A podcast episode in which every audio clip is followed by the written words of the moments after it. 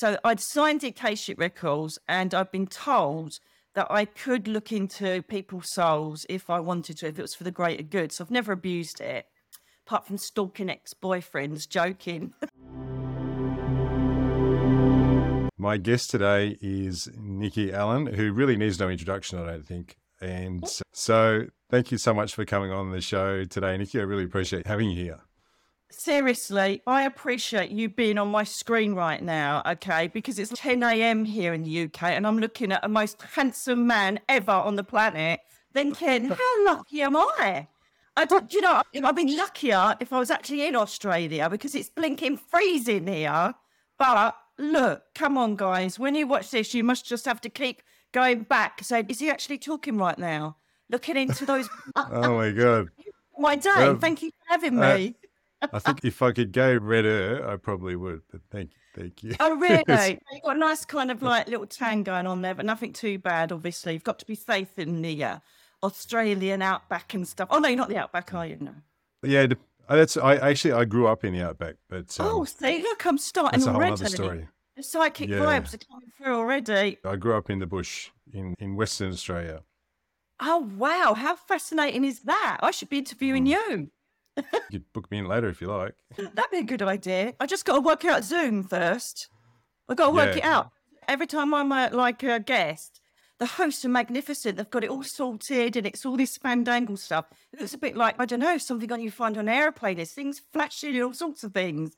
And I, I'm so rubbish at technical stuff. And the problem is, because of what happened to me, and I had this new life I had to deal with, I now got to do loads of social media.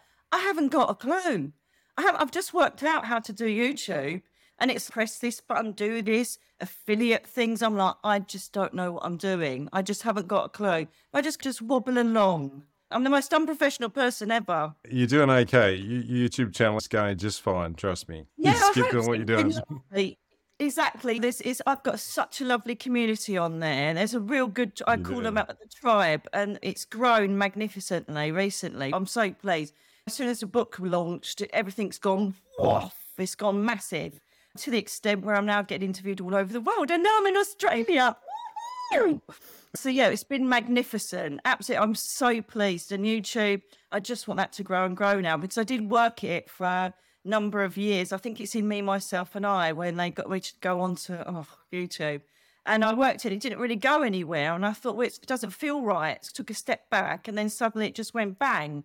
So it's lovely because when I was a child, I used to, it's almost like a prophecy of what I was going to do. As a child, there was like this chrome side on our oven. And even as a little one, six, seven years old, I just used to sit and talk in front of it like I was pretending I'd been interviewed. So even then, I, I was like chatting away into this unseen camera. I just, I love it. I love being able to reach people this way and teach them and show them the afterlife, heaven, and everything that is to do with that, the angel realms. And it just gives me so much joy to reach so many people. People moan about social media, but for me, it's a beautiful gift of reaching people, especially in their darkest times. Because yeah. I used to do it. I used to do it as a police officer, and now I'm doing it as well. What could you call me? Psychic medium, spiritual advisor, spiritual tutor. Pick an author. Pick a title. Also, it's the emails you get, the love you get from all over the world. I was saying that I was feeling a bit poorly a couple of days ago. I was a bit exhausted, and uh, from my ME, and I got just a flurry of emails. Are you okay? Have you tried this? I've had people send me health supplements, and it's just so lovely. And I have got a big following in Australia as well, which I'm so proud of. And I'd just love to come over there at some point. I will at some point. It's one of my ticky boxes. I'm doing uh, Florida this year and the United States. So the next stop has got to be Oz. So I dive as well. So when I can dive, I'm going to be in there. The barrier reef, the lot. Have to, and I'm really glad to hear that you're well enough that you can do that kind of traveling as well, which is that's pretty exciting. I was yeah. saying to you before, reading your book, I'm up to the part where it's still debilitating your illness, and so hearing you say that you're going to be traveling or and actually getting on a plane go overseas, that obviously means that you've improved quite a bit, which is good to hear. I, absolutely. I think that for people that don't know the book, oh, hang on a minute. Oh, look, it's here. This one, you're talking about that one, me, myself, and I. Yep. Yeah, I'm up to and chapter 20. That one, obviously, I was suicidal most days because at the end of the day, the prognosis was I was going to be in bed for the rest of my life. And mm. during that five years, it was the most torturous hell on earth. However, it's the most enlightening as well because of all the angel and spirit phenomena that took place and in visitation. And I, and me being quite skeptical of things now and then, I was thinking, was I really seeing that? But my dogs were going wild. And it wasn't until I surrendered, I thought I've got to now grieve my old life, which was amazing, absolutely amazing, and adapt and think, what can I do now? And obviously, you've, I, oh no, read the fate. Oh no, I can't tell you. It's a spoiler alert. I can't tell you that bit. But hence to say, I end up obviously being able to get out of bed. What happens is, though, with this, is like, for instance, the Orlando conference I'm doing, I will have to have many days rest before and many after, and it is called pacing, where you have to. Everybody knows this who's got ME, chronic fatigue syndrome, or fibromyalgia. You have to pace yourself because you can't live like a normal person. So it's just adapting, listening to your body, and when it says that's enough, then you just literally stop what you're doing and you have to sleep. And the thing is with that is you lose lots of friends over it because you're always cancelling or saying I, I can't do this, I can't do that. But it's all about mindset. And this is another thing I try and get across. Not only are we not alone, in both books, I show people literally that we are never ever alone, whether we believe it or not. And I think I dip into that in me, myself, and I, because I thought they'd abandon me. I thought, yeah. where are you? Hang on a minute, I'm part of a bloodline that goes back hundreds of years where we've served you lot. I mean, it was a bit more colourful than that, darling. There were a few F bombs in there. I'm not going to. Where are you? Which the F bombs are in the book. I was so raw with it. I just thought I'm going to chuck it all in. And I was like, you've just left me. But I ended up realising that my energy was so dense and so low. And I'd done it myself. I created that blockage myself and just cut them out. Mm. They weren't still there. And in the end, they're like, oh, do you know what? We've had enough of her bleating. Let's just go and stand in a bedroom. And so it most probably will be the last time I ever have, like my guides physically standing in the room and angels physically standing in the room. And my dad, who is in the spirit world, and I sat talking to him for five minutes, and he was like just a solid man. I don't think that's ever going to happen again, but I think they thought I was in such crisis that they're like, oh, hang on a minute, she might just take herself over. We can't have that because she's got so much more work to do down here. So we need to intervene and do some pretty miraculous stuff. And so even now, sometimes I, when I talk about the books and talk, I look back in my journals, I think, I can't believe it happened. But it really did. And as I said, when anything come into my bedroom, whether it was an angel, spirit guide, one of my loved ones, the dogs would go crazy. I've got two little shih tzus, and they would go mental looking at whatever was there. So they backed it up because I was always worried, oh, am I making it up because I'm so desperate? Am I making it up because I'm on so many drugs? medication drugs. Mm. And it wasn't. It was magnificent. It was just pure magic. And they were just showing me that nobody's ever alone. We think we are. And when we go through the dark traumas of our life, especially with grief and loss, we just think there's nobody there helping us because they've taken someone away we love and they've gone off to a different place. And I hate the world and God would never do that, blah, blah, blah, blah, blah. But they are, they're all standing in the wings, just waiting for you to go, do you know what? I need your help now because I've got nothing left. I don't know what else to do. So I need you. And that's when you start experiencing the true magic of it. And you don't have to be a medium for that. You don't have to be someone that's connected all the time.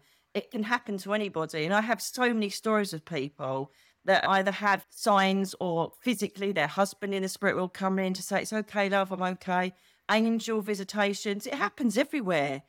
But the weird thing is, it's still, uh, there's still a stigma attached to it. There's still a, Oh, yeah, okay. Because there's people that don't want to face the fact that we are eternal souls. Mm. And I hmm. think what they get scared of, and I think this is the biggest fear, is that, oh, I don't want to lose my husband when I go up there. I don't want to lose my dog. I don't want an eternal soul. I just want to keep this life. But when they get up there, they realize that this is just a tiny little speck of a completely infinitive existence. And in my next book, I'm writing at the moment, which is What Happens When We Die, I literally describe what happens from physical death or even just before physical death, right the way through to when we reincarnate again.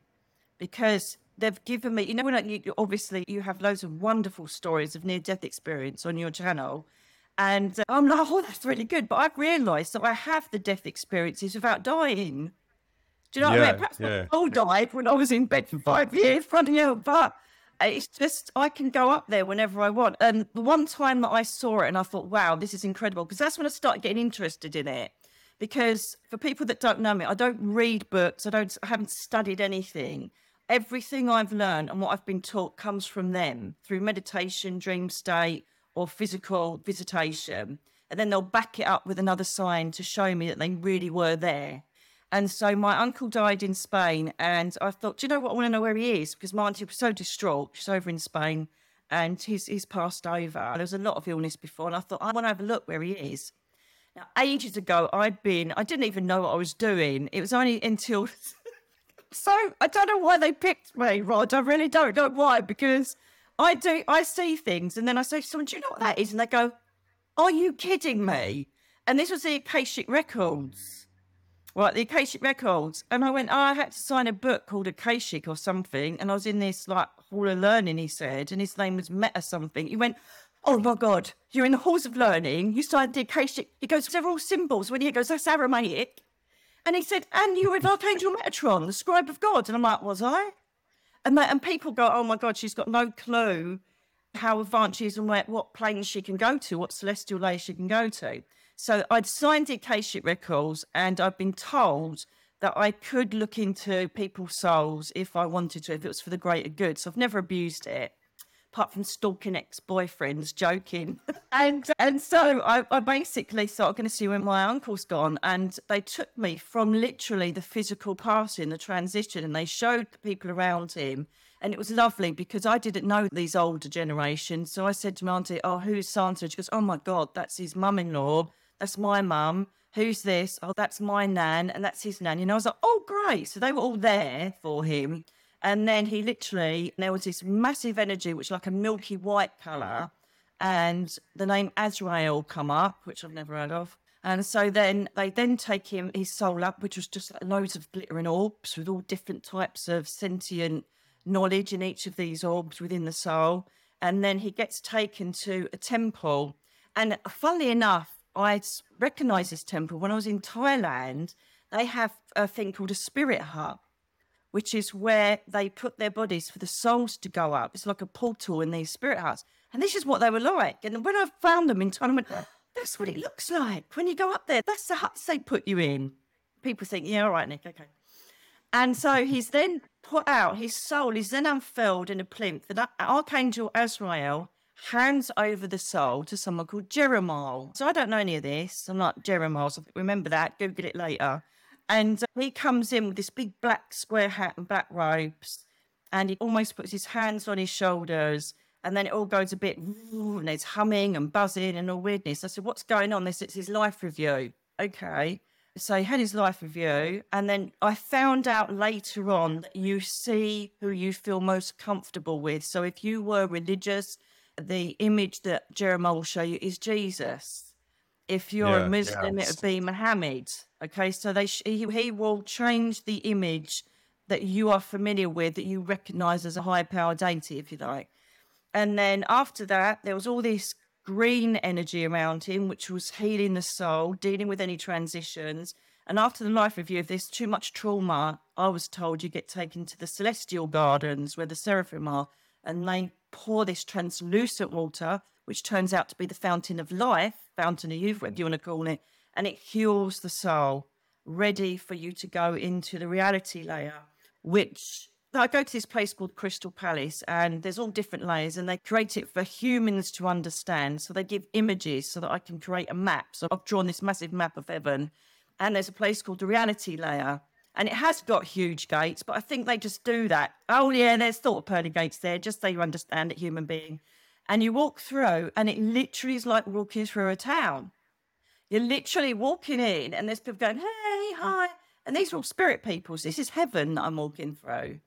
And so I walk along, and then they said, What happens is then is that the family that were right there at the beginning will gather Ron up, my uncle, and take him to their area in the reality layer. And then they show me, it's so funny, of all the things he could be doing, they then create, you can then create your own reality. So if you like uh, the times I've seen people doing their hobbies, and then I say to the, the audience member, he's doing this. She goes, oh my God, he loved yachting or whatever. So he was then, he had his red Ferrari t shirt on, that was his favourite. And he was down the bar having a beer. And I said, Is that all you're going to do? I said, You've got people here that have died years ago. Have a bit of respect. Pretend you missed them. He goes, No, we're all right. I know they're there. I'm just going to have a beer and then I'll pop in and see him after. They're just getting the house ready for me. I said, You are so lazy. You are so lazy drinking beer while they're all running around for you. And then he had all these women, oh, come on, Ron, come. And they were all like totally spoiling him like a little child. And it turns out that he was like that. His mum really spoiled him as a kid. So when I said this, oh, yeah, that's typical of her to spoil him. He'll be looked after. He won't do anything there. And funny enough, before I had a chance to speak to my auntie, she had dreamt of him and she phoned up in the morning. I went, Oh my goodness, Nicky, I can't believe it. I've just seen Ron. He's having a beer wearing a red t shirt. And I thought, I said, Thank you very much, synchronicity, and obviously backing up what I'd seen. And then I showed her where he was and what he was doing. And she went, Oh my goodness. I said, So we both come to the conclusion he's still drinking beer in a bar wearing his red Ferrari t shirt. And it was just, and from then I became so obsessed with going up there and learning different things from the different layers. I went into this cavern, which was the omnipresence, which is, I suppose you could call it God, the source of the universe. I've been to all different places. And the beauty of it is that they will always back it up when I come back down here with some sign or synchronicity to prove that I've been up there. So I don't, again, I don't abuse it too much, but most of the time I'll go in meditation or I'll just sit for 10 minutes. I'm so lucky because I live right by the ocean, so I just sit there on a rock and I just take myself up there and see who's about. I'll have a cup of tea with my nan. I'll go walking with one of my old dogs. It's just, and this is what I'm trying to show people that anybody can do that. If they raise their vibration and regularly heighten the levels of their consciousness through meditation or mindfulness, they can do it themselves. And that's why I've created a lot of guided meditations, one of them being visiting your loved ones in heaven because I get emails going, "Oh my goodness, I've just spent like a whole day with my daughter, ah. and then I come back and I was only out for half an hour." And that's how it works. You can all do it. So she regularly now sees her daughter in meditation. And what the wonderful thing is as well is that they also tell you things that are going to happen. So when I was up there with my nan, the same nan that you're talking about, go on the Facebook thingy of all the things to say. Do you know what I mean? I was seeing all this big glow in the hall. My nan's shuffling in go on the Facebook thingy. I'm like, you've come all the way from heaven to say that. Can't believe it. but you'll see why. It's amazing. And yeah, so it's just a magical place that I want to show everybody. Everybody's open to it. Everybody's open to go to the angel realms, to sit with archangels, to go to the halls of learning, to understand more. And this is what I'm trying to do now. And my dad said to me, and you would have read that in Turkey, he said, You're going to work in a completely different way, a profound way. It's nothing like you've done before.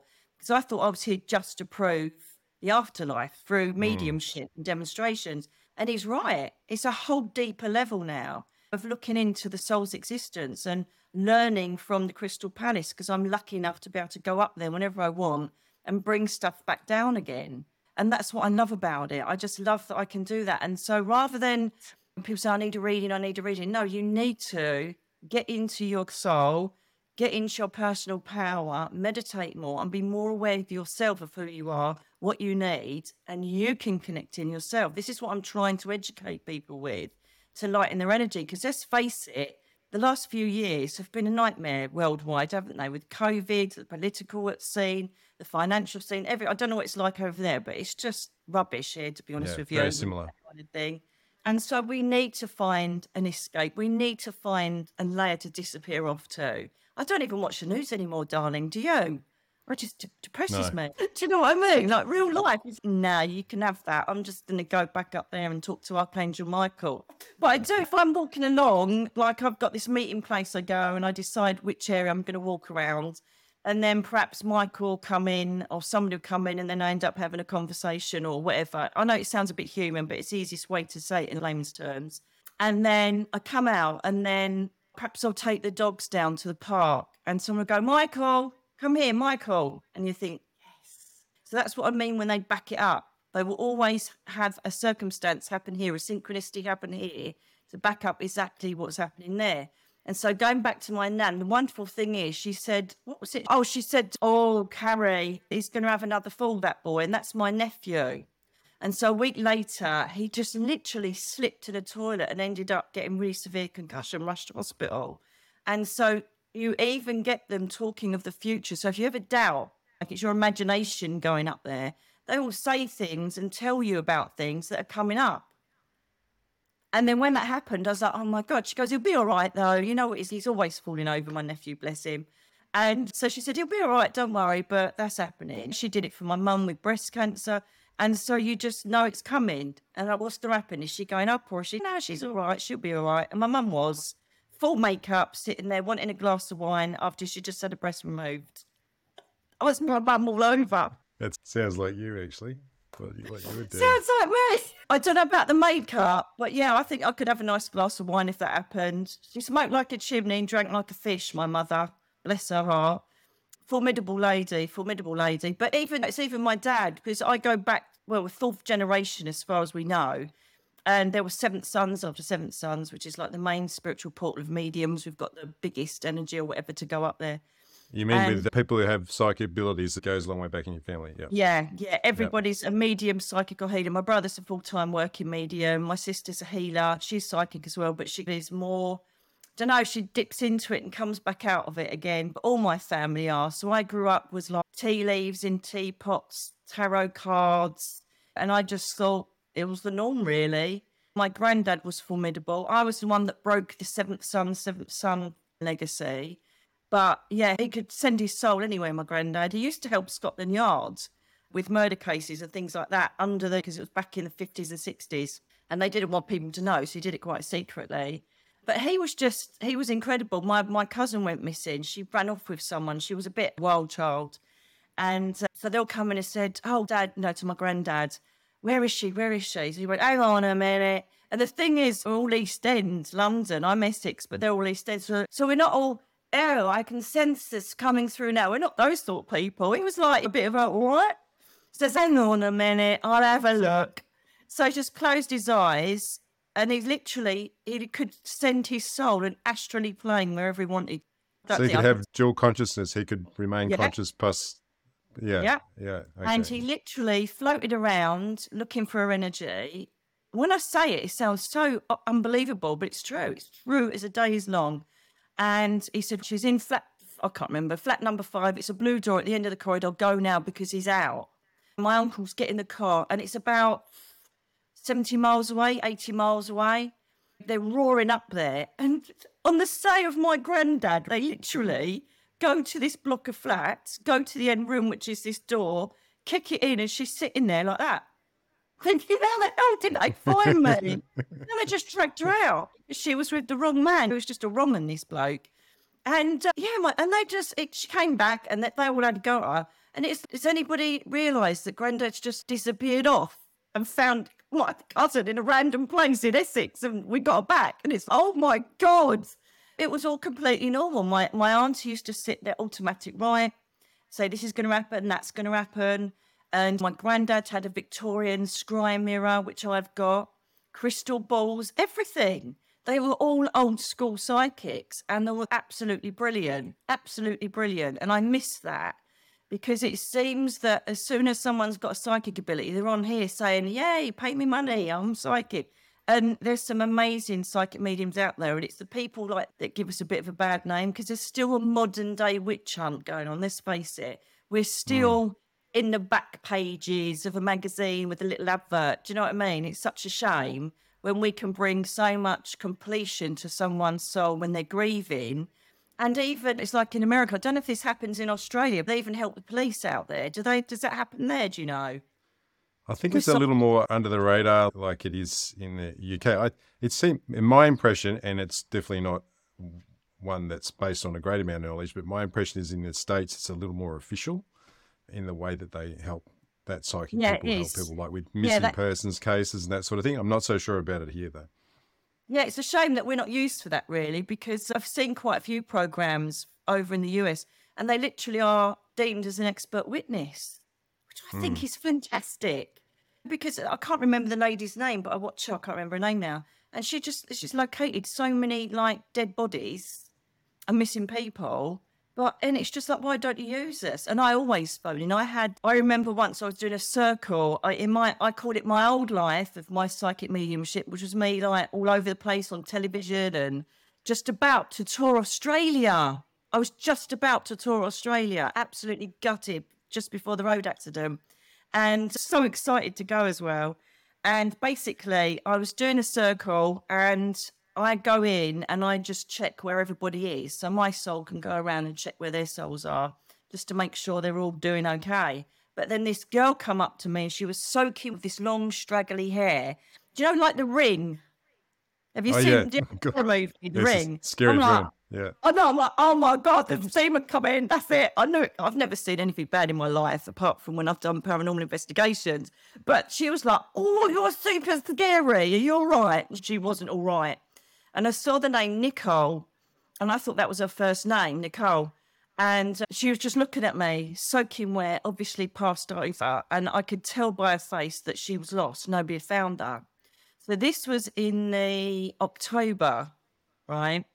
And oh, you would have think you would have read about this actually. Did you? I think I've put it in Rise and Fall, haven't I? Yeah, I remember this one. Yep, yep. That's yeah. okay. Other people haven't read yeah. the book and literally she and I came back round and I had and I knew where she was. It was near Ipswich, which is like just north of Essex here. And so I said, "Oh my God, someone's been murdered. You're going to hear about it." So I'm thinking, I'm being like, "Don't worry, I've got it. Like you're going to find out about this in the next couple of days, and you're all going to go, "Oh, Nicky, aren't you amazing?" i have described her with the long black hair, and she's in a ditch or this kind of like little stream somewhere, and there's an industrial estate just behind it and it's near Ipswich. Nothing, week after week, nothing. And I'm like, oh my God. And I thought, I feel so embarrassed because I'm supposed to be teaching all of these beautiful students. I've got it totally wrong. Do you know what I mean? And it wasn't until six weeks later that I get a phone call to say, oh my goodness, get on the telly now. There's someone being found called Paula Nicol. I'm like, oh my God, I thought it was her first name and she's got the long dark hair and she was found exactly where I said she was, bedraggled in this stream next to an industrial estate. And she was the first of many of a serial killer that was killing prostitutes at the time. So then they all started coming to me, giving me information, and I was phoning it in. But the weird thing is, only a few years back, I was the major investigation detective taking the calls from the psychics. So I know exactly what was going to happen. It'd be, yeah, right, love, thanks a lot, go in the bloody bin. Do you know what I mean? But then luckily, I knew a couple of the cops that were on there and I knew the senior investigating officer. And so I said to her, the next two victims are going to be found near Kirby-le-Soken. And I said, and there's a big green box next to the one you've just found. She goes, How do you know that? And I'm like, Oh my God, how many times I've got to tell you? Because they remember me as a police officer. Lots of people know I was psychic as well. But then to come out of it and be the other side, it was really frustrating because I could have implemented that, which I did in my police career a number of times. And they all came to me, and there was nothing really I could do. I described and got a full profile of the person that had done it, even down to what his house and his dress looked like.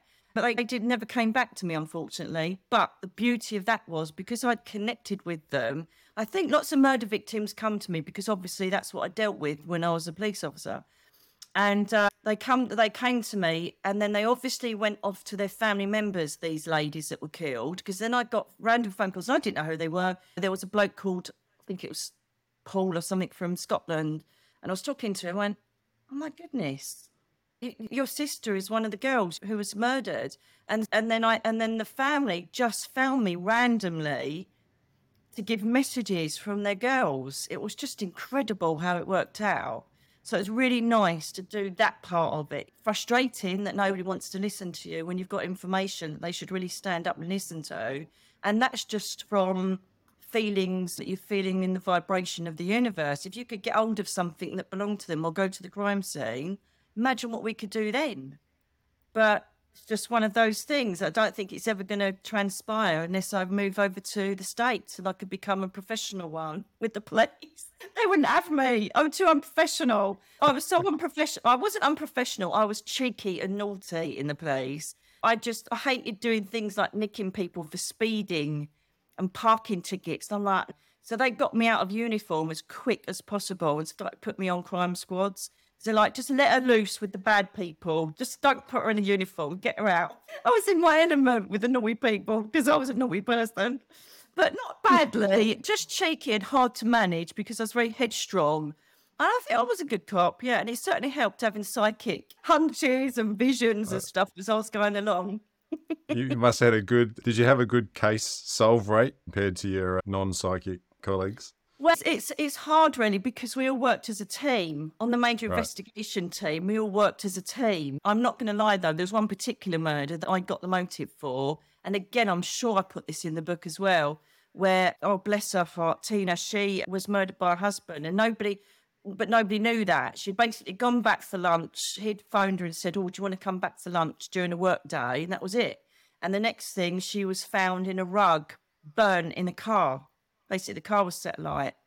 And it was a nightmare because the thing is that I need to be professional and you have to watch what you say for court purposes and all the rest of it. But on the same token, I'm seeing what's really going on. It didn't happen all the time but I went to the scene where the car was found burnt out. And I just said, Tina, just help me or get your family members to help me and show me what I need to do to help you to get justice. Because we had an inkling it was the husband, Richard, but he had an alibi. He was all covered and he was just, we just couldn't get anything on him, even though he just felt, felt a bit off. So I remember doing a interview. I had to interview the nephew this is how low people go in this planet. And it just, oh my goodness. the nephew, right? So I walk into the interview room.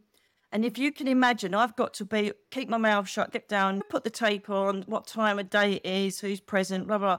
And then I'm looking at him, and the problem is I can see him rolling his auntie up, and she'd just been strangled with a dressing gown belt by the oh husband. Oh so I'm seeing this in my head, and I'm going, and I'm trying to concentrate and I can't because all like every time I look at him, I know that he turned up as soon as she, she was murdered, offered money to then go and burn the car out. He wrapped his own auntie up for some insurance money for seven hundred pounds, and in the end, I couldn't stand it. And my partner at the time, my crime, my detective partner Nick, he's going to me, "You're right," and I'm like. Yeah, I'm fine. I'm fine. So I'm desperately trying to get this vision out. So I'm trying to get him to do all the talking, my colleague, and thank God this boy themed some sort of seizure. So we had to stop the interview. And I'm like, thank God for that. What do you do with it though? You can't go to a judge and say, can we have a warrant, please? Because our detective is psychic and she's saying, you can't say that, you? You've got to get the evidence. So I'm like, oh my God, he definitely did. But luckily, as I said, it was a team effort. So the team found him on CCTV at the local train station and he'd been stupid enough to leave his train ticket outside his front door that he threw away. So oh. it was ah. sewn up that he possibly was in the area, but it was circumstantial, and we still didn't have a motive or who murdered Tina, the girl. And so, anyway, I had another inquiry again with Nick, my colleague. We knocked on the door, and it was just we were just visiting the friends of the family, right? Friends of Tina and the husband.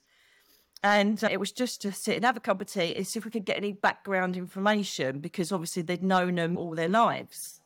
So I've gone in there, sat down, and then it's all quite pleasant. We're having a cup of tea. I nearly snorted the tea out of my nose because the daughter comes downstairs and she's what, 15, 16. And as I look at her, I'm seeing pictures of her doing naughty things with Richard, the husband. Uh.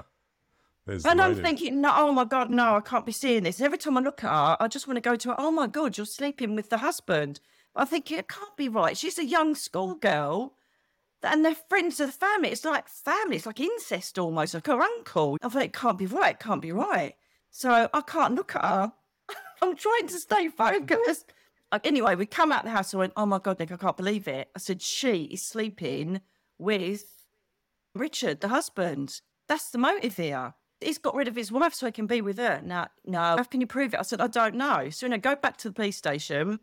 And it started then. The old tingles on the scalp and the back of my neck. And I'm thinking, oh, hello, what's going on here? And then the vision was I had to go into the exhibit room and get this notepad that was taken from his van, husband's van. And so I got the notepad, I made photocopies of it, took it back to the house, and went through it when I got home after work And then it's typical. Do you know, like you have the movies where the detectives have got a glass of wine and they're doing their work? I'd never do that, but I had to do it on this case. Do you know what I mean? They carry on working. What is wrong with them? Go to a bar, have a life. but no, they're sitting there with, with a glass of wine trying to work out the case. Anyway, I'm going through the pages and it was like a torchlight was under the page, right? And it had like numbers and letters. And so at the time, I was with a partner who had children. And I said, Come here, Chelsea. I said, What does this mean? She went, Duh. She goes, That's love, marry, or avoid game. So I'm like, She goes, If you look, if it's a secret one, you'll see the two names in random pages and they're working out. And apparently, the numbers in the alphabet of the letters all add up. And it's just a love game, basically, for school kids. And so when I look through the notepad, I can see her name and her working out her numbers. And on another page, his name. It's all in her handwriting. So following day, go in and say, we need to approach you with this because this is gold. This is going to either blow it open or we got one step closer. So we went and got her, got her in the back of the car. And I said, so I said, what's this? I said, you're in love with him, aren't you, love? And she went, no, I went, no. I said, no, you are with this man and this proves it because you want to know if you're going to just love him or marry him. And then she just broke down. It was perfect. Then she said, oh my God, I always said to him that he can't divorce Tina because they're friends of the family. I couldn't deal with the guilt of it. So I could never be with him. And so she said it all. And he basically killed his own wife so he could be with this girl. Oh my goodness. And we got the motive for the murder. And he got, I think, got minimum 41 years, life, maximum life sentence. And so I was, uh, so yes, I got the motive for it. But then obviously there's all the investigation team are getting all the other exhibits and everything together to get the case solidified. But I can definitely say without a doubt that I got the motive for that murder and we managed to arrest him because that girl made a statement to say, yeah, I've been sleeping with him, had an affair with him for however long it was, and he got rid of her because he wanted to be with me. So it's a good one, isn't it? It's a good one. It's like a, it could be a plot for a TV cop show easily. I know because I when I had a lot of celebrity friends, friends, there were people that obviously loved me because I could tell them what show to go to and what agent to go to. And I was at a celebrity party and I actually said this to a producer there and said, you know what? This would make the best show ever. You know, my kind of character. And someone even emailed me, an actress, a couple of weeks ago and said, oh, this is going to be a show. If it is, can I play you? I said, yeah, you could be really slim, nothing like me. You could be all slim and gorgeous. And, uh, and I said said this to them, to this producer, and said it would make. He goes, "Oh my god, that makes such a good series." Then, spookily enough, a series did start about a year later, but it was a man. It was a Swedish actor, and he was like a psychic cop, but it was a bit dark, and it was. And I thought, I wonder if it was him that got that idea and done it or not. It was just perhaps coincidence. But I think it would make for great, wouldn't it? If you got a really down to earth loud, bubbly, vivacious cop and then suddenly getting help with murder investigation inquiries, it would just be amazing. Whatever, I think I would love a series like that. Because the thing yeah. is, I think that most paranormal, most supernatural, whatever you're talking about, that they put on the telly, it's all scary, isn't it? It's all hauntings and when spirits attack. And do you want us here? Do you want us to leave? And it's no, we need to have more educational series. And I'm crossing my fingers because there was a series that was coming up that that didn't get funding, but it's just got funding for Netflix called Intuition, and it's just being worked on now, and that is going to be lovely because it's going to show the light side of everything. It's going to be educational, but it's not going to be all scary hauntings and all that kind of stuff. But yeah, I would like to see better stuff, wouldn't you, on the telly, being a bit more ethereal and a bit more respectful of it and actually looking at it with proper observational eye rather than oh you're just a rip off you're just and taking the mickey out of people. So i did a show. I think you have it over there come dine with me. You have do you have yes. that over there? Yeah we do. Yep yeah, and I, even then, I thought it was going to be respectful. Big learning curve. I actually write about this in my book as well, don't I? That I went on there and I spent the whole night showing them how to do a paranormal investigation because it was my friend's house and it was really old cottage. And so we got a bit of phenomena there. And then I gave them all readings and a couple of them ended up crying their eyes out because their mum's come through. But then I didn't have editing rights and I was so naive because it was my first TV show And so when it came out, the narrator is literally ripping me to pieces and just taking the mickey. And they even get the people who had the readings go, oh no, it's no rubbish. They were the ones crying their eyes out, saying it's my mum, it's my mum. I can't believe it talking to my mum. Mm. But I, it got, I got really, it was almost like I was the jester. I'll get the psychic in, and I was quite disappointed with that. But then yeah, we did Angel. no, exactly. We did hmm. Angels, mm. and that was beautiful. How people's lives were saved or changed by angels, basically intervening with their lives, and that was beautiful. That was a lovely show, and I wish that carried on. But the person who was in charge of that Sky Channel didn't want any more paranormal or ethereal, celestial, whatever you want to call it, programs. He rather he wanted my fat cat rather than angel Thursday, Kingdom Cat, or whatever. I don't know. Do you know what I mean? But uh, it's not all about the television. But I do like to have that option only to bring, and if it's meant for the greater good, to just keep spreading the love and knowledge because we so need it. We so need yeah. it. And even I've even watched like the dynamics change of the demographic of who come to me or who emails me or who watches things on my channels, and it's so many more men. It never used mm. to hmm. be. They used to be dragged along by their wives. Bingo! Come on, we're going to see Nicky Alan, and they're like, oh god, and they'd walk along.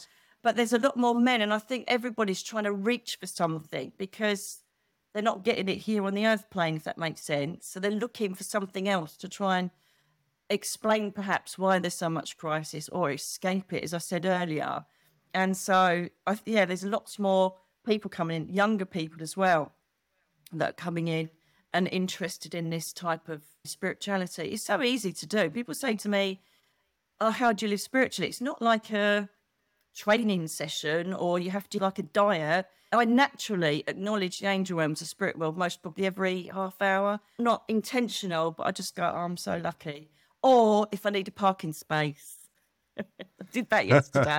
I was running late and I'm like, please, can you just get me a parking space, please? And there always is one. They're so good at that. And it's funny, if I don't order it, there isn't a parking space. I think, ah, I forgot to order it with the angels. And I said that once with the window open, and this bloke looked at me like, she needs to go in the nutty bin. There's something wrong with her. and it's just meditating and just being open, plugging into the source you came from. I have a friend of mine, Jules, who's very spiritual, and she got me into the idea of Liz the parking princess. And then occasionally I'll remember, and nine times out of ten it works. and, but then when you forget, oh, I didn't book it early enough. Damn it. That's what I say. And even yeah. things like if I need to, um, as I say, I ordered again. I can't remember which book it's in. I can see me myself and I where I ordered this bungalow, which is I needed it all one level because obviously I can't do stairs. I needed it right next to the beach, and literally I can hear the sea now. It's really rough, and there's a park there and everything. And so I ordered that for the dogs to go across. I can't even remember what I was going to say. Oh yeah. And so I basically, if it looks a bit dodgy, the sky looks a bit dodgy, I go, Archangel Ariel. She's the archangel of the planet, animal kingdom, that kind of thing. And I said, can you just not make it rain just for half an hour? so that I can sit and the dogs can have a run around in the park. It works. I've even done a TikTok video on it at YouTube. So I went, I was sitting in the car, excuse me.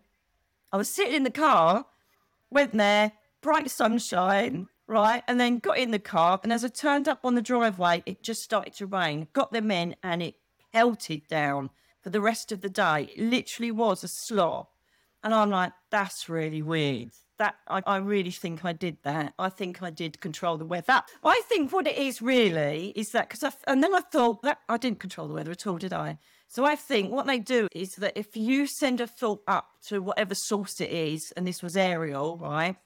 I feel that they then nudge you and say, "Walk now, walk the dog now," and so you walk because they know there's going to be that half an hour of sunshine, and I think that's how it works. And it's the same as like synchronicity so it's either like your spirit loved one or a guide or a guide or an angel or somebody. If you're walking on, go into this shop now, go into this shop now. And you walk into the shop and it's your, your husband's favourite song or something. So I think they just inspire you to do things. It's so weird. There's a robin just landed there. Oh, I wish I could turn the camera around. It's just gone. Did you? I don't know if you'll see that go through there in no, the back window. Blurry. But yeah, so it's just beautiful how they nudge you in the right direction and they push you, go there next. And then you hear the song again in a different shop. Or they wait, well, just do this first and then get into the car. Because when you get into the car, you'll turn it on and that'll be another song your husband loved. And I think that's how it works. It's rather than them magicking everything, it's them nudging us and putting us where we need to be exposed to that synchronicity. That's how I feel that it works. And I just love it. And when I went, it's like when I do my Prism Living course, which is a spiritual awareness course. And it's also tools for how to clear the shadow side of yourself out. It's all the tools that I learned being in five years in bed. And to watch people like, they think, yeah, okay, I'll have session one. And then they go through that and then session two, like, oh my goodness, this happened. And they have their first synchronicity, like a major one. And it, they absolutely are like, wow. I'm like, welcome to my world. Everybody can have this. Just work it. Just send out the thought. Just ask for a sign. Meditate. Do what you need to do. Go walking in nature and you'll get ideas and they'll come to a beautiful fruition. And to watch them open and awaken is just such a joy. These people come to me broken, or they've come, they're in grief, or they hate themselves, or they've got issues, addictions and they go through the calls and they find themselves and then they suddenly find that they have access to all of these realms.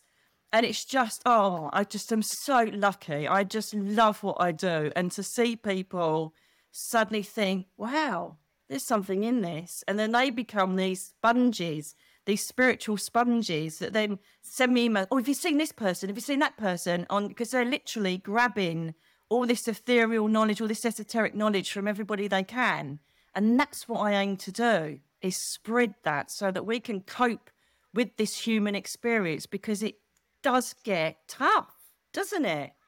Really tough. It does. See, yeah. what led you, for instance, what led you, look at me, I'm becoming the bleed nose now. What led you to do this? To bring knowledge of all of these wonderful stories, all these guests you have on. What made you feel that pull to do that? It wasn't anything. Okay, what I did was I saw another interview like this and I thought, I've got to do that. That was really it. I just knew as soon as I saw it that I've got to do that. Now, prior to that, I had an interest. So, somewhere in the last sort of year and a half, for some reason, I got fascinated with out of body experiences. So, I started to read, and then I found about the work that Robert Monroe has done with the Monroe Institute and so on and yeah. so forth. And then was successful one time. And that sort of, then I thought, okay, it's one thing to read and hear people talk about it, but you've really got to have some experience yourself. And once you've yeah. had that, then a lot of doubt fades, right? But until that's yep. there, there's always some doubt.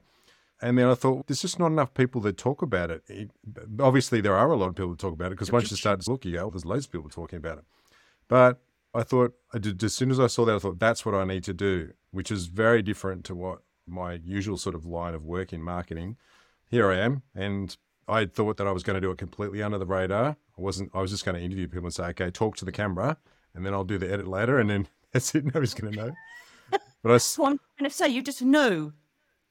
So mm. I know from that there was a source that said we need him to educate people and to bring because all of the people it's amazing the comfort they get from watching your videos because there's all of all of the things that people talk of. It's not one, it's thousands of people. And you go to other channels, it's thousands of people. So these people are going, oh, this is really real. My dad really is in heaven. I really can do this. My soul really can travel, blah, blah, blah, blah, blah. And so mm. I feel that someone nudged you to do that and you just knew you had to do it. And it's like me, I don't have to do anything really because I've got a police pension. I could live very, well, not with many luxuries, but I could. But I am driven. It's like a drug.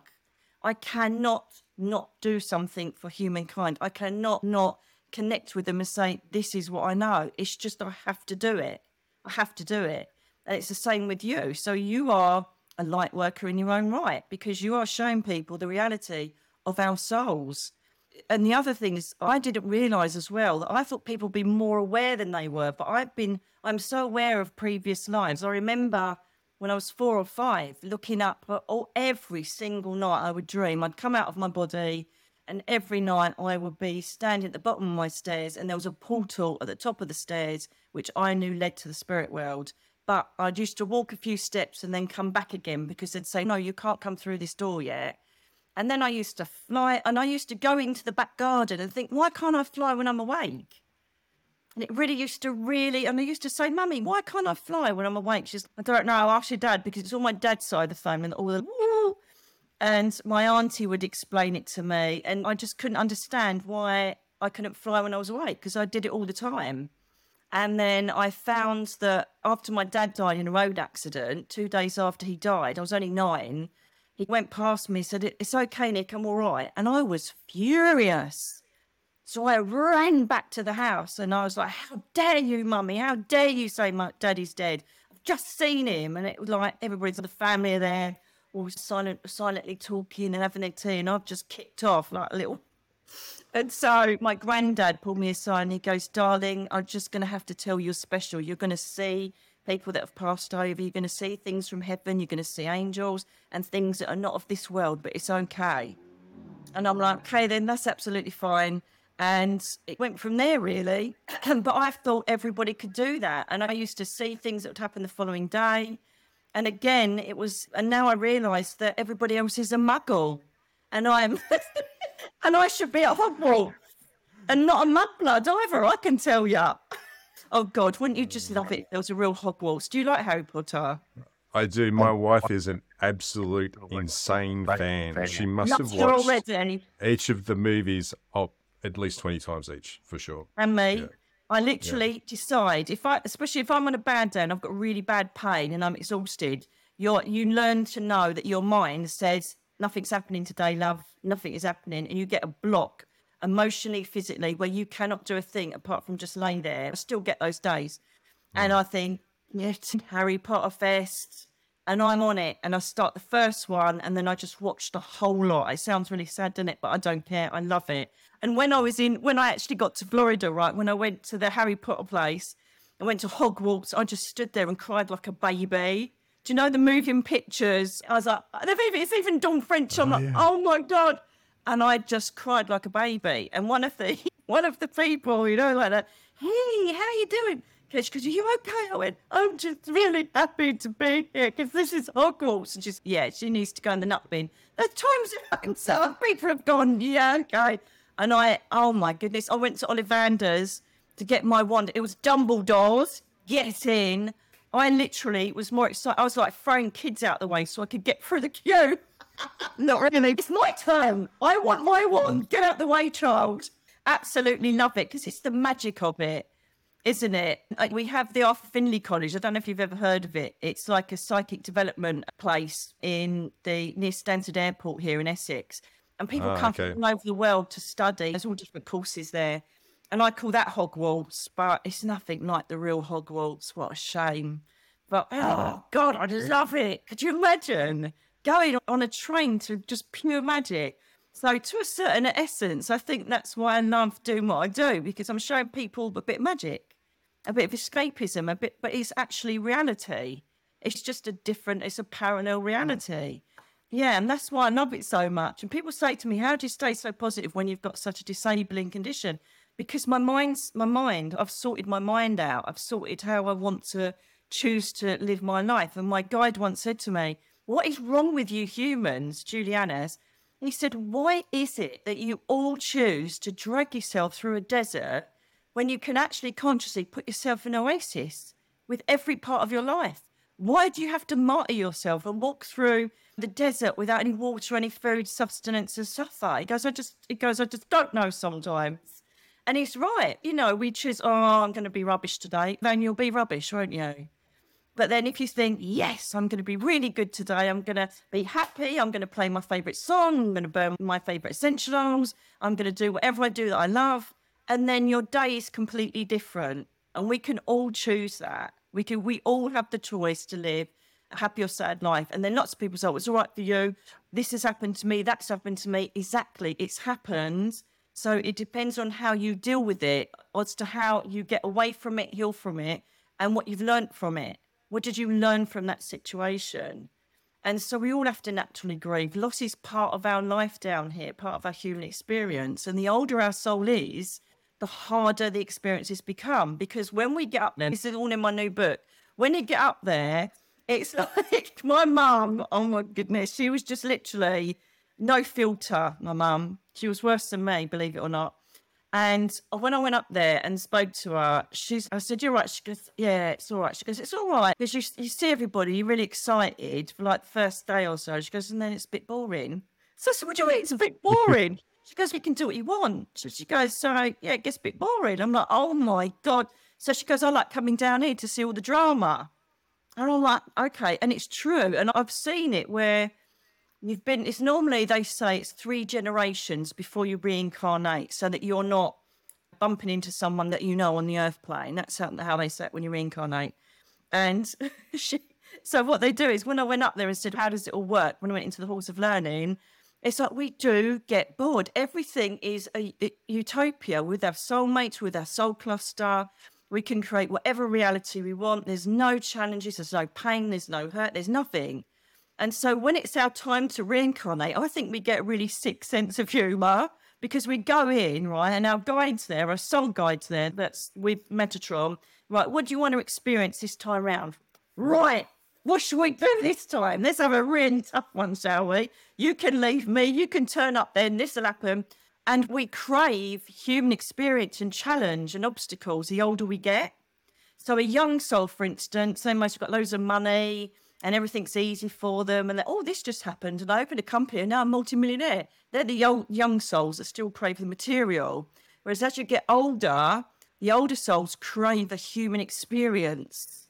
So they're the sort of people that give up their whole lives to open an animal shelter and they just wear the clothes that have got on their back and they don't care. And they're just giving themselves to the planet or to, to the animal kingdom. And they're the old souls you always know an old soul because their life is rubbish. Mine's been rubbish. My life has been so rubbish. It's unbelievable. Until the awakening, the proper awakening during those five years. As people say, oh, so you're saying that it's my fault that I've had a hard life? Said, no, but if you look at the bigger picture of an eternal soul, you've chosen one tiny little incarnation and you've added some obstacles in it and some pain in there so that you can experience it. Because when you get back up there, it's back to per- perfect, like utopia. So that's why. But, but some most people can't handle it when I say that, though. They will not accept, which I get, they will not accept that they've chosen what they're going through. But we do. And people get angry with it. How dare you say that? I didn't ask for my mum to die when I was five. No, I didn't ask for my dad to die when I was nine. But apparently we agreed it when we was up there. And he's even confirmed it. He's even confirmed it when he's been up there and said, Yeah, it was part of me. He goes, I did have, he said, I did have a sub paragraph. I'm like, What are you talking about? He said, I actually did have the choice this time, which I must have put in there at some point in the life plan, to come down but be completely disabled, completely paralyzed. And he goes, Nick, I couldn't do that because I couldn't dance. My dad was real right, darling, beautifully handsome. He reminds me of you. He had his beautiful blue eyes, dark hair, and everybody loved my dad. And uh, my mum was this most beautiful. She was a model and she was like, in her years, she'd done modeling. She was beautifully lady and everybody was quite jealous of them. Perfect couple. And he said, I couldn't come down here and be a veggie. And I said, You can't call them that. He goes, No, I don't care. I didn't, I could have come down and be that. So he says, Stay up here, love. He goes, I'm sorry. But you know what? I see him more now than I most probably would have back if he was alive now. It's just, he's always there for me. He's always there. And it's like things like I think it's in Rise and Fall as well, where I say about the TV going off. And it started in November, and the TV kept going off in the lounge. Now, my partner, he was skeptical to begin with. He used to take the mickey out of me, but over the years, he's, oh no, it's totally right. I'm never ever going to argue with it again. So he's saying to me, maybe the TV keeps turning because there's an internal alarm. I said, there's quite a few alarms in because it goes like between three and half past three. She goes, Oh, there's an electrical fault. There's an electrical fault. And I went, There isn't. I said, I'm telling you, it's my dad, but he won't tell me what it's about. This went on for three months. And then he basically, Darren goes, No, there's definitely a fault with the telly. We'll have to get a new telly. And as he said it, the TV on the bedroom came on as well, which is fantastic. It's like a TV bed. That was one of my luxuries because I thought if I'm going to spend a load of time in bed, I'm having a TV bed. So it rises up at the bottom of the bed. So you have to press the buttons for it to rise up, press the sound tube for that to come on, and press the TV to turn it on, then press the sky button. So that's all different remotes that you got to press. And it just came up and turned on, and everything turned on. The sound is, whoa. He said, that's good. That's the, and I went, exactly. So both TVs were playing three o'clock in the morning. And then after three nights of that, I was like, do you know what? This is getting a joke. So I just walked into the lounge and went, what do you want me to do? God's sake, I'm so tired. What is it? You won't tell me. And then my phone come on and there was a TikTok thing playing. I'm like, oh, hell no, I don't want to do that. But I did go on it because the TV wouldn't stop. So the day I did my first video, the TV stopped. And so it was him. And for some reason, he wanted to go on TikTok. And I suppose it's just a reach a different genre of people, if you like. I prefer YouTube. I love YouTube because you have the most beautiful community, don't you? And they're so supportive and wonderful. And I think they're great. And right at the beginning when we said about me having a big boost, I'm so pleased for that because I can put more attention on YouTube now. Because TikTok, I find, I don't know if you do anything on there or put anything on there, but I find it very there's a lot of negativeness in, in that app. There's a lot of people that are the keyboard warriors, I call them. Oh, they'll wake up and I'll just create hate everywhere. Yeah. in the mornings, does, no, go on. It, it, it exists on different platforms. I think it's it's on all the platforms, and I suppose oh. I feel like I've only got so so many resources spread around, and there's way more eyeballs on YouTube. Absolutely. yeah, yeah, that's where I'm going to concentrate yeah. on mine because they are beautiful people, and they really they respect what you do, don't they? And they've got ultimate respect and listen to what you have to say. No, I love it here. I do love mm. it. And I love doing these interviews as well. Because most of the time, most, especially regular hosts, they just go, okay, record and off you go, Nicky. And then they're like, yeah, I'll have a cup of tea, go out and do my shopping, come back, go, yep, okay, I'm just going to go do it. So I just talk for England and Australia and America, for the world, basically. I remember when I was training in the police and people said, Oh my God, we've got to do this exercise tomorrow.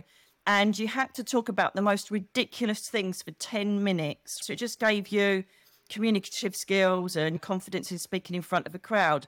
And I had to talk 10 minutes on the inside of a ping pong ball. Piece of cake. And another one was a gorilla's armpit.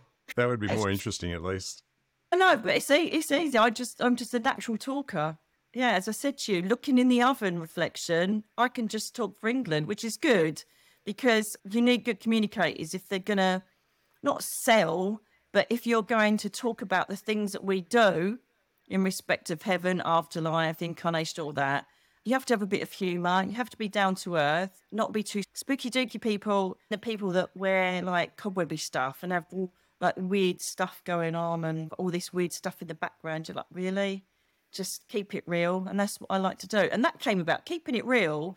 That was just people watching me saying, You really keep it real. I said, Yeah, I don't do airs and graces. This is it. This is how it happens. And I suppose I've had more credibility over the years because I was a police officer before as well. Because some there are some, oh, I can feel your energy. I'm not that person at all. So by being down to earth, I think it, it makes you more credible when you're actually talking about this stuff. But then again, how could you? What do you think after reading Rise and Fall? Could I don't know how a skeptic could get around all of those stories I've got in there. What do you think? Yeah, well, I think that you just. I went in a full believer already, but you can't not read something like that and go, you just can't make that stuff up. you just can't possibly make it up. Yeah. Yeah, exactly. And that's why I'm so glad I did my soul journal. I'm actually just in the, just funny enough, she's from Australia. Trish, oh my God, she's amazing.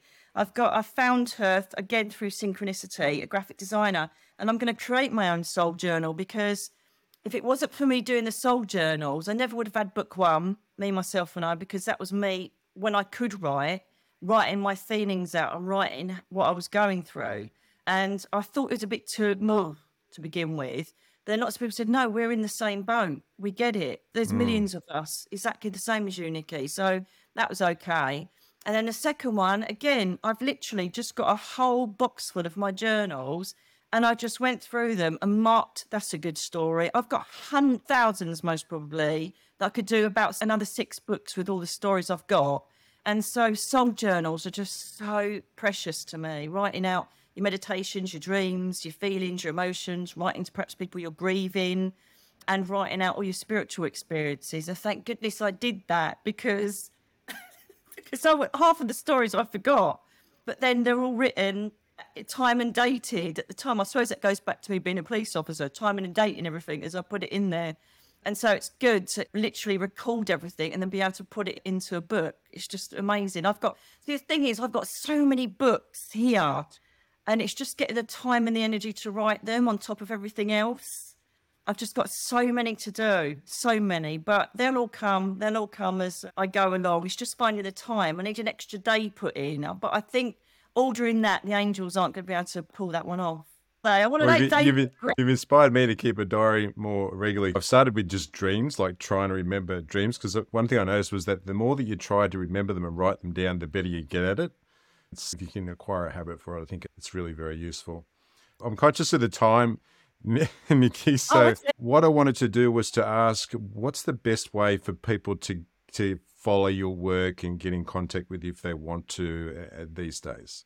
Yeah, my website is, is Nicky Alan. So I work in my dad's name in his memory. It says A L A N, nickyalan.co.uk, which is my website, which has got everything there, including the shop and all my contact details. I also am on YouTube. Obviously, please come and join me on YouTube. I do lots of questions for people and readings and all sorts of things on there just TikTok, any of the Instagram or all of those kind of sites if you need to speak to me though. But I'm going to tell you now though that because of my condition at the moment, I haven't got the energy to do one to one readings. So I get normally after I something like this goes out, I get hundreds of people say, Can I have a reading? I can refer you to my brother, who's an amazing medium, but I haven't got the energy to dedicate an hour to just one person few times a day at the moment. I need to spread it out. So just to let you know, don't email me about asking for a reading unless you want my brother's details. But apart from that, if there's any questions you have or anything that you know you want need to know, then it's Nicky Alan 333 at gmail.com. But to be honest with you, the website has got absolutely everything. That's got all of the information you'll possibly need. And as I say, come join us on YouTube. Let's create a big ethereal party with all some wonderful people on it and have loads of followers. I'm going to say thank you so much for coming on the channel. Nicky. I knew that this was going to be fun and I wish I could like talk for a whole lot longer. Hopefully we can organize you to come back for a live stream as oh, well. Because yeah, I'm, I've been running a couple of those, so we'll organise that. Do you have any any kind of a message that you want people to hear before we wrap it up? I think the main message I want to do is whatever situation you're in what, that's causing you pain or trauma, the major thing that you need to get hold of is your mindset. Because if your mindset can be as positive as it can and as strong as it can, then your experience of what you're going through is going to be so much easier. Be kind to yourself, love yourself, and do everything you can to be as positive as you can. And I know that's hard. I know that's hard. I've been there and done it and got the sweatshirt and the matching earrings. But what I will say is, is the more you can be focused on your mind and be more positive, the easier your life will be during here. And if you can't manage it, people like me and Rod and other people will show you the way forward. Just keep watching all of these brilliant inspirers on here, just keep watching them because they'll fill you with so much hope, knowledge, and comfort. And that's all I want to say.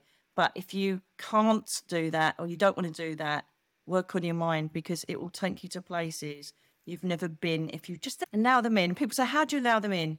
Walk in nature, send your thoughts up to them, meditate. But you don't even have to sit there and meditation can be you walking, gardening, swimming any way that you can get your mind quiet and just allow positive things in, it's going to be a whole lot easier on this life term this time round. That's what I'm going to so, say. Thank you so much for coming on, Nicky. Pleasure. I can't wait to do this again. I can't wait either. All right, now don't go away.